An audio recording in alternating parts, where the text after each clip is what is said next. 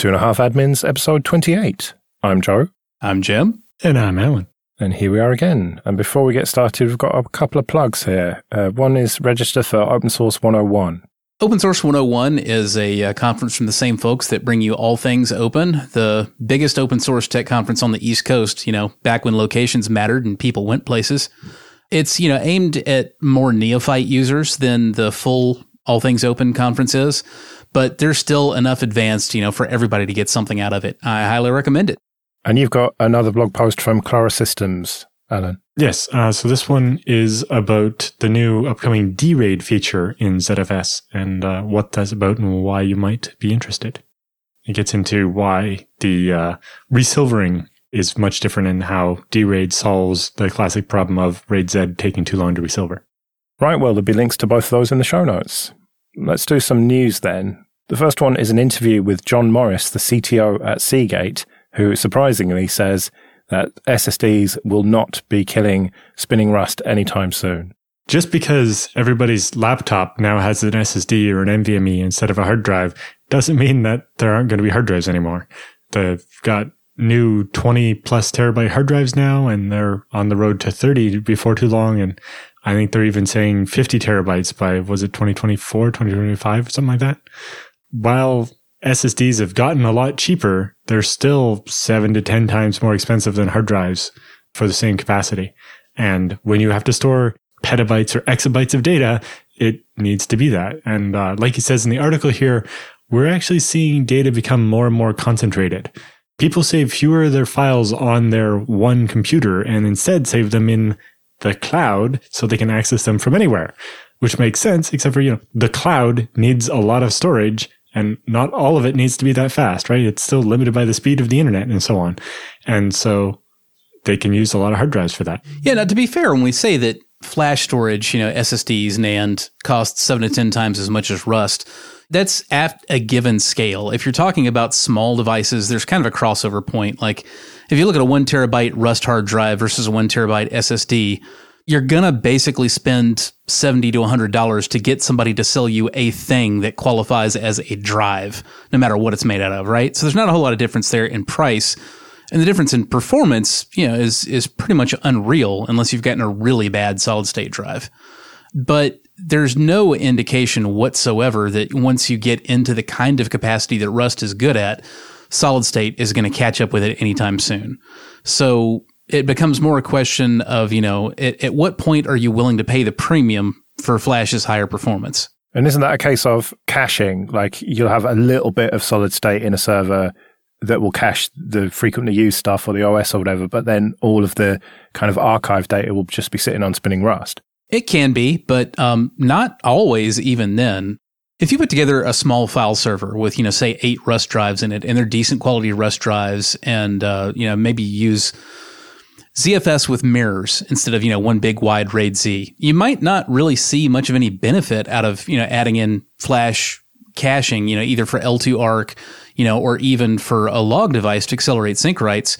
Because if you're doing file servery stuff and it's mostly, you know, large block size writes, you may find that that pool on Rust is, you know, it, the throughput is as high as it would be on a fast flash device anyway. So you don't really get much out of it. Where you really need the flash is, you know, when you're specifically looking for really low latency and especially on, you know, very small block size IO.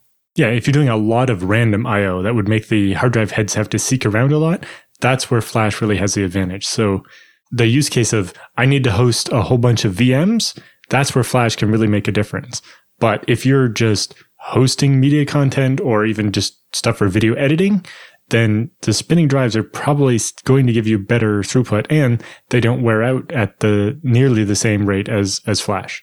So it really depends on the use case. And then kind of like Joe alluded to, maybe not with caching, but with tiering or, or some mixture, having some of your data be on flash and the rest not really lets you get the hybrid of getting the, the performance you need with a cost that makes sense. Because right now, you know, if you look at it binarily, you either you can have cheap lots of storage or expensive smaller amount of storage. But in general, you have some of your data that needs to be fast and some of it that you just need to keep a lot of. And having something that can handle both uh, is interesting. And that's mostly where the, the commercial solutions come in that let you make a, a system that has hard drives and SSDs. And whether that's ZFS in the, you know, the L2ARC caching type case or the, the special VDEV putting the metadata on the fast device and the small blocks on the fast device and the, and the bulk data on the, the devices that are better at, at sequential. The whole idea of caching with SSD, that can be a thing it's not as commonly a thing as a lot of people believe it is. And like Alan was saying, the, the best answer usually is to put your data where it makes the most sense. Like in my own office, I've got a moderately large SSD pool for virtual machine images and, uh, you know, my own workstation's root drive. And then I've got a Rust pool for bulk file storage. So you put the data that doesn't need a ton of random access on the Rust and you put the stuff that does on the flash. Whatever happened to hybrid drives where they've got some flash storage and a bunch of spinning rust? Uh, they were crap. People used them, found out they were crap, and that, you know, for almost every use case they actually had, they were every bit as slow as a regular Rust disk. And so they fell out of favor. Really that simple. It basically comes down to that's just a worse version of an L2ARC.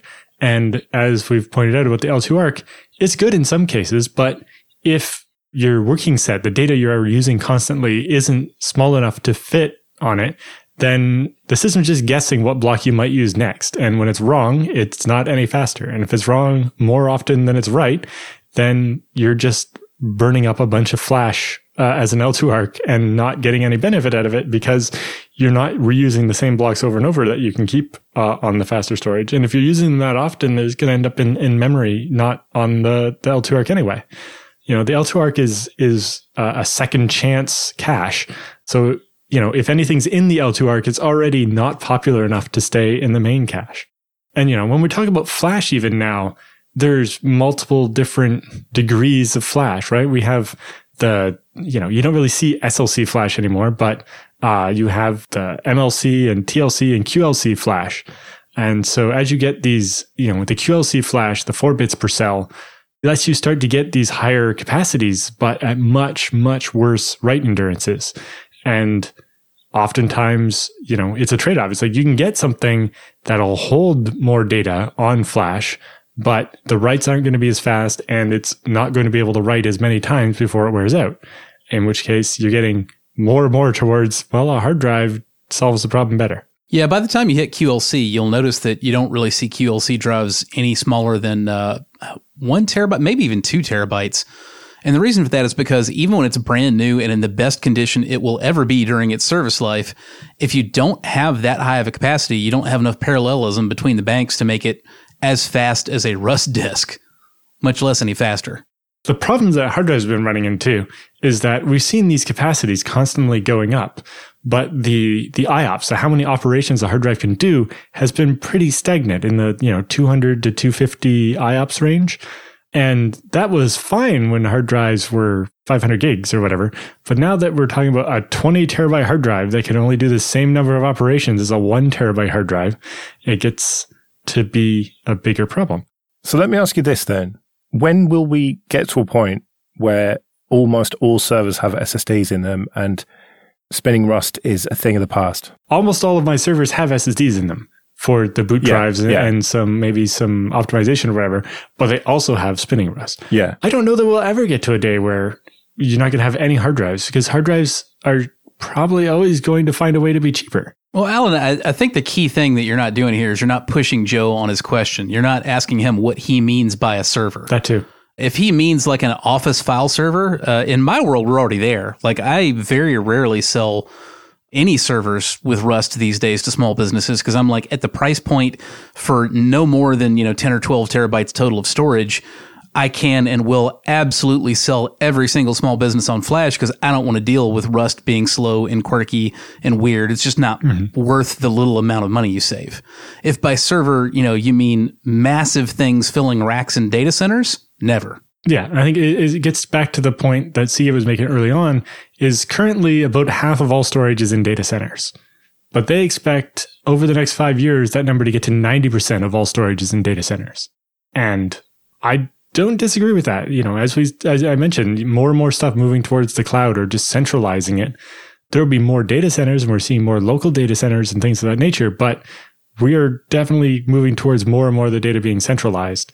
And when you have a lot of data, hard drives solve the problem well. You know, if you have a lot of hard drives, you can get a lot of performance out of it. You know, if you have hundreds of spindles, then you're getting, you know, your couple hundred IOPS times every one of those spindles.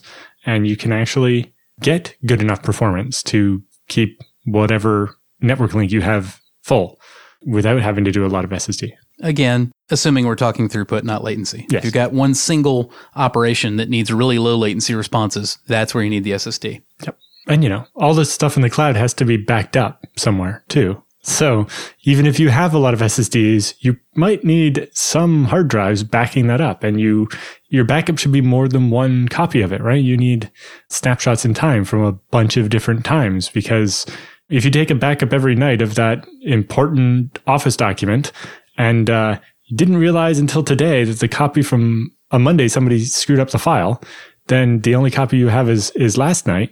Uh, and that one's screwed up too, then you're boned. That's why you need to have uh, a series of backups. And so you might need quite a few times the amount of total storage you have in backup storage. Yeah, that's the one place that I do still sell Rust to small businesses pretty frequently. Um, my typical topology is like everything is virtualized and you've got a production host, an on-site hot spare, and an off-site disaster recovery. The on-site hot spare will have the exact same processor and RAM and, you know, number of solid state drives as production does. It's a physically identical twin. But the offsite DR machine, uh, you know, if the client wants to save some money or if they need a much greater archive depth, uh, that'll absolutely just get Rust disks in it. So, you know, you might only have 30 hours and 30 days and three months of snapshots on the uh, production in the hot spare, but the offsite DR might very well have, you know, a full year of monthlies and, you know, maybe 90 dailies. Right, let's talk about VR. And as your colleague Ron wrote recently, Google's last surviving VR product is dead. So this is Google Cardboard, which they are no longer selling. They've open sourced it, so other people still are, but it pretty much seems like Google has given up on VR. This comes off the back of them open sourcing Tilt Brush, which was their VR kind of painting brush program. They've given up on that and just given it to the community. It seems like they really have just given up on VR. Cardboard itself is just what it sounded like. You know, it was a very inexpensive physical piece of cardboard you could cram your smartphone into and uh, and do virtual reality stuff. But the actual VR platform itself was Google Daydream, and I never owned Cardboard, but I actually did participate in in using the Daydream platform. I liked it quite a lot. You know, you could go out and you could get a cheap little Daydream compatible headset and stuff your phone into it and strap it on your head. And uh, like I spent a few hours with my kids one night experiencing a VR recording of uh, you know like 360 degree camera attached to a weather balloon just going up into orbit right? So you strap this thing on your head and like you know the the balloon is like spinning around and you're just watching the ground recede from you you know for like half an hour as as you go into orbit with like a little bit of time lapse here and there. It was amazing. Like you could turn your head. So it's like you're riding the balloon. They also had you know some some kind of low rent VR games, uh, some of which were quite fun to play. Like, you know, you have a virtual fire hose in your hand and you put out little fires across the town and, you know, knock dogs off the steps and whatever. I kind of miss the platform that it's gone. Even though I have a much more powerful Oculus Quest, I enjoyed what was on Daydream. Google hasn't figured out how they're going to put ads into it yet, so they, they don't really care. I think Google's probably much more interested in augmented reality, but as they saw from the backlash from the Google glasses and so on, just, people just aren't quite ready for that yet. Well, people are not ready for it as consumers, but I think enterprise and industry is where Google Glass can and does do well. Uh, it does not do well. Th- that's where augmented reality can and does do well, but um, you know the high end there isn't Google Glass; it's Microsoft Hololens. Well, doing well is a relative term. I mean, they brought it back, didn't they, for the sequel of Google Glass, and they must have sold some of them. Otherwise, it would have been killed already. I mean, by the time this show airs, who knows? it's Google. yeah, true, with Google. Yeah. It's also just kind of creepy that all of the tech only comes from one of these four companies nowadays. There are a ton of people out there that are making AR glasses. Um, you know, if you don't have the budget for HoloLens, uh, and you are cursed as I have been sometimes to go physically attend CES, you will see tons of booths for all kinds of people's AR glasses that work relatively well. What you really only get from, you know, one of the handful of big tech providers is the kind of concerted PR push that Microsoft has done with HoloLens, even more really than Google ever did with Glass.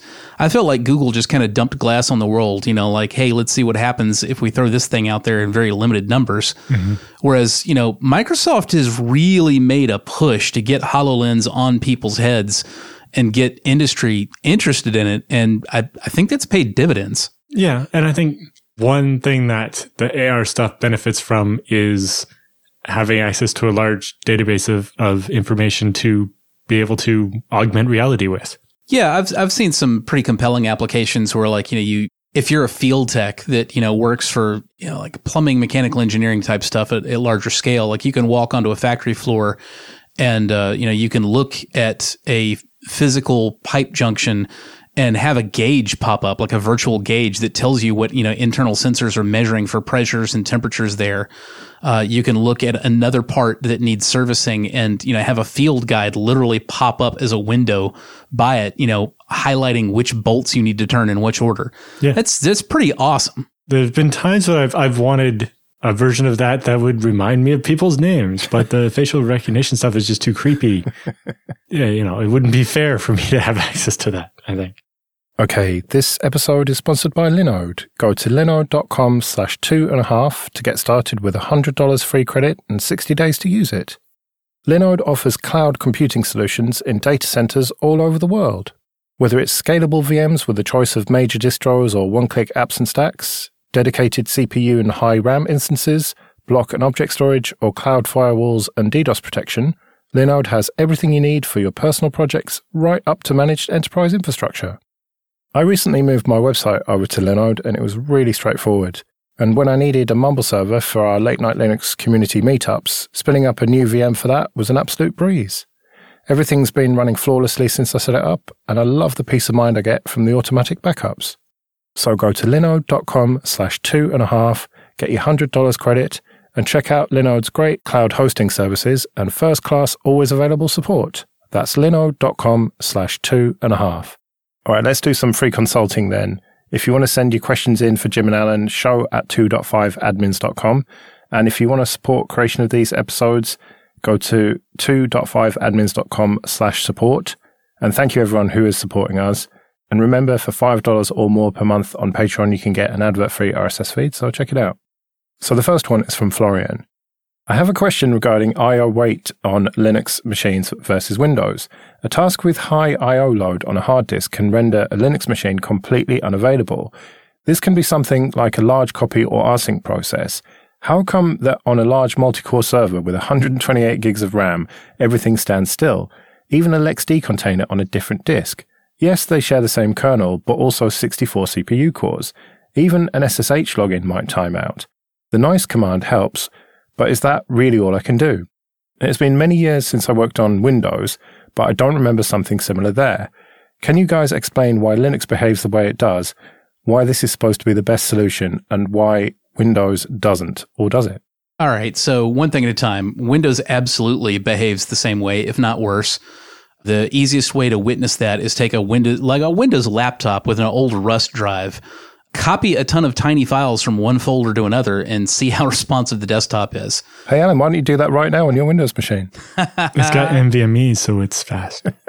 yeah. Uh, so, you know, if you do that, everything will be fine until you need to hit the hard drive. And as soon as you do, you know, everything slows down to a place of complete horror because you've exhausted all your IOPS on the first process. Now, the other thing is, you know, you say that your machine will bog down with an LXD container on a different disk from the large copy or rsync process you made. And I just, I don't think that's quite accurate. At the very least, I certainly cannot reproduce or confirm that behavior. If you tie up all your IOPS on your root disk and then you go to access a completely separate disk with data on it, that will be fine as long as you don't need to access something on your root drive again. If you do, then you're going to bind on that and it's going to be slow. Now, the other thing is Linux is infinitely more tunable for that than Windows is. Uh, you can set your IO scheduler. You can set your IO priorities. You can do an, an awful lot to reduce the kind of IO wait problems you're talking about when you've got a very heavily loaded system. By default, Linux systems are usually configured with, uh, I think they're still configured with CFQ for Rust. Depending on your file system and depending on the hardware, your default IO scheduler might be Deadline instead. And Deadline is configured for lower latency. CFQ is generally configured for higher throughput at the expense of higher latency, but CFQ itself can be configured. Now, Linux distribution vendors generally did not tune CFQ. They shipped it with its own defaults, which prioritized throughput and not latency, which made for terrible desktop experience. That's an awful lot of words to basically say, I don't think it's quite like you think it is. And yes, Windows is as bad or worse. yeah, like in general, what can be happening is you're doing a large copy or whatever. So you've queued up a whole bunch of commands to the disk saying, you know, read from here, right to there, uh, or whatever. And it's got, uh, there's basically imagine uh, like a store and there's a line out the door of things waiting to be done. The line's moving, but if you want to do something new, you're at the end of the line and you have to wait until you return to the front. And then they tell you, oh, you also need this other thing. So go to the back of the line and wait again. And that's how you end up with the system seeming to be that slow, even if that's just reading your shell from the the disk in order to be able to SSH in. Yeah, and the 64 CPU cores and 128 gigs of RAM doesn't do a thing to give you more IOPS on your storage. Now, the buffer cache should mean that, you know, if somebody has used the shell today, it's probably in the buffer cache, but uh, outside of that, yeah, it's, uh, you know, all those CPU cores are probably relatively idle waiting on your disks. If you've built a machine with 64 CPU cores and 128 gigs of RAM and all you're running on it is an SD card, it's going to be slow. yeah, the other thing that uh, we ought to tackle is you said the nice command helps. And for the problem you're describing where you've got high IO wait, uh, the nice command is not what you're looking for. You're looking for the IO nice command, which will take processes that you're willing to push further into the background and uh, make them less likely to consume all your IOPS when you've got another higher priority process that needs to run at the same time. Yeah. And like Jim was saying about tuning, a lot of it comes down to the hardware. Uh, and there's no default that works great for everyone because if you have a very fast disk, especially very low latency disk, you need to queue up a lot of commands to keep them busy. But if you have a slow disk, like a hard drive and having to seek a lot, then you want a shorter queue depth because you want to ensure that when something new and important comes up, where you maybe have used IONice to make it go to the front of the queue, so it gets the butt in front of the line, you don't want it to be stuck on too many other things that it was still doing before it can get to that high priority thing. And, you know, ZFS has some tuning for this too to make sure that sync writes go in ahead of async writes. And it will make sure that it never has more than three async writes outstanding, uh, so that if a sync write comes up, it can go right to the front of the queue and get done as quickly as possible. Okay, Gregory writes, I'm contacting you for what I thought would be a solved problem, clustering under Linux. I've been using Linux for almost 20 years, mainly on desktop and personal servers. Recently, I started a sysadmin position in a small company trying to move their infrastructure from Windows to Linux. My first task is to move their file server to Samba. I tried to do a Samba cluster, CTDB, monitored by Pacemaker and CoroSync, and DRBD for file sharing between both servers. I know that two servers is not really a good cluster, but the docs seemed to say it was okay. The setup was easy, all seemed fine, but as soon as a security update gets installed, the whole thing falls apart. Cluster goes down, Pacemaker outputs cryptic messages, even reboot is a pain. It gets stuck forever. I need to power off the VM manually. I also tried the same approach for a web server and PostgreSQL as a backend, Pacemaker, DIB, CoroSync, and it was a nightmare. How come clustering is not a solved problem in 2021? Do you have any recommendations on how to do clustering? Distributed computing is hard. Uh, depending on your scale, clustering is basically a solved problem. Where it's not a solved problem is for, you know, one lone wolf sysadmin who, you know, wants to set up a thing at a relatively small scale with a couple of boxes. Um, high availability in general is not a good fit for that use case, uh, much less clustering. Like if you were really, really determined to do high availability there and clustering, you would probably should be looking at like a distributed file system like Ceph or Gluster instead of just doing Samba on top of DRDB. I don't recommend that either. It's still too much complexity. It's too much maintenance. It's too much hassle for one person to be on top of. You need a team for that. And in a lot of cases, you, you probably don't need a team for that because you really shouldn't be doing it anyway because it's just not worth it. Yeah, like with all clustering and HA type things, there are X variables and you can optimize for some fewer number of those, right? If you want, are you clustering because you need more performance? So you need to have more separate machines because no one machine can do all that. In which case, you know, you can optimize for that, but then you also to optimize for, you know, I don't want to have to buy, you know, eight times as much storage as I actually have as usable because I don't want to have, you know, four copies of every block in order to make sure that I can read it from four different places and have it be fast. Or, you know, I need when I do a write that it shows up everywhere quickly. It's like, well, if it's got to be written to a bunch of different places to make sure that it wins in the cluster, then you're going to have to wait until that's done and it's going to increase latency. And so basically everything's a trade off. And especially on your smaller scale, like Jim was saying, you can't have all the things you need to, to make it work. You know, the biggest danger with having only two there, it's split brain, right? If both machines think they're the master for a little bit, then they each accept writes and now they're both wrong and you have to decide which one to keep. And there's not really a way to manually reconcile them. Uh, and so you're just screwed. You know, that's why you usually want to have at least three so that there's some quorum that, that wins. But either way, you can end up with some of your data going bye bye, and that's not what you want either. So I would agree with Jim as well that DRBD type thing is probably not what you want for a cluster. That's more of a, a way to do a mirror between machines. It's not really a cluster. Uh, and even for Postgres, for your database, if you do want to do that, probably something more like having Postgres with this binary replication set up means that you have this database and that database server, and you have to deal with your application knowing which one to connect to, uh, or doing some kind of reverse proxy type thing. But trying to have two machines access the same block device and have the database running on both, that's uh, a recipe for unhappy times. Yeah, my guess here, just based on the fact that uh, Gregory is, you know, kind of self-describing as a lone wolf, operating as a sysadmin in a small company, I, he didn't say, but I don't think he's looking for performance. It sounds like he's looking for high availability. And I'll give him the same answer that I've given, you know, at this point, literally thousands of people at conferences, which is, you know, high availability is not really what you want. You want high reliability. You want a low RTO, recovery time objective, and you want a low RPO, recovery point objective.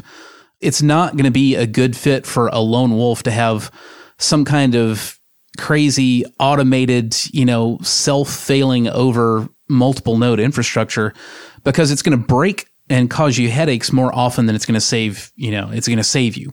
But if you've got like a production and hot spare setup, like I talk about all the time, that very frequently replicates between the two of them in a way that you can monitor.